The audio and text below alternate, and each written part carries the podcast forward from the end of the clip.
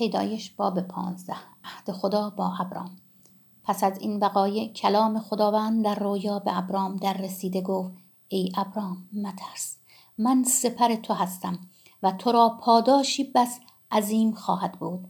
ولی ابرام گفت ای خداوندگار یهوه مرا چه خواهی داد؟ زیرا که من بی فرزند ماندم و وارث خانم الآزار دمشقی است. و ابرام گفت اینک مرا نسلی ندادی پس خانزادم وارث من خواهد بود. در ساعت کلام خداوند به او در رسیده گفت این مرد وارث تو نخواهد بود بلکه کسی که از صلب تو درآید وارث تو خواهد بود.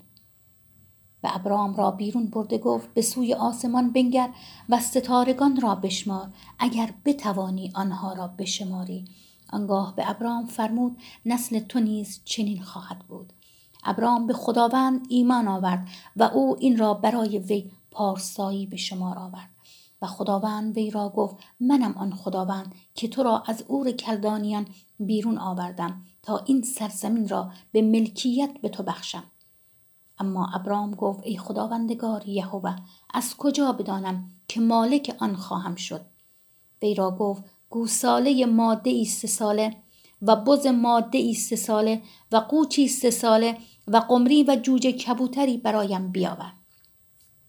ابرام این همه را نزد وی آورد و آنها را از میان دو پاره کرد و نیمه ها را در برابر یکدیگر نهاد ولی مرغان را پاره نکرد. و چون لاشخورها بر لاشه ها فرود آمدن ابرام آنها را راند. هنگامی که خورشید غروب می‌کرد ابرام به خوابی عمیق فرو رفت.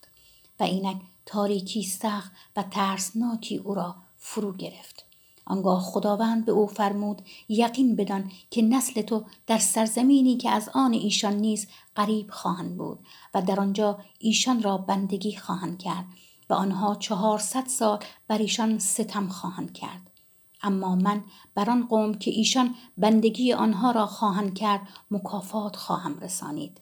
ایشان پس از آن با اموال فراوان بیرون خواهند آمد. ولی تو به سلامت نزد پدران خیش خواهی رفت و در کهنسالگی نیکو به خاک سپرده خواهی شد.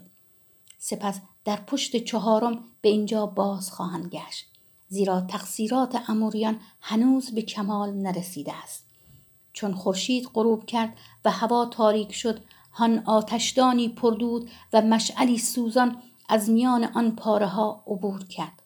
در آن روز خداوند با ابرام عهد بست و فرمود این سرزمین را به نسل تو میبخشم از رود مصر تا رود بزرگ فرات. یعنی سرزمین قینیان و قنزیان و قدمونیان و هیتیان و فریزیان و رفائیان و اموریان و کنعانیان و جرجاشیان و یبوسیان را.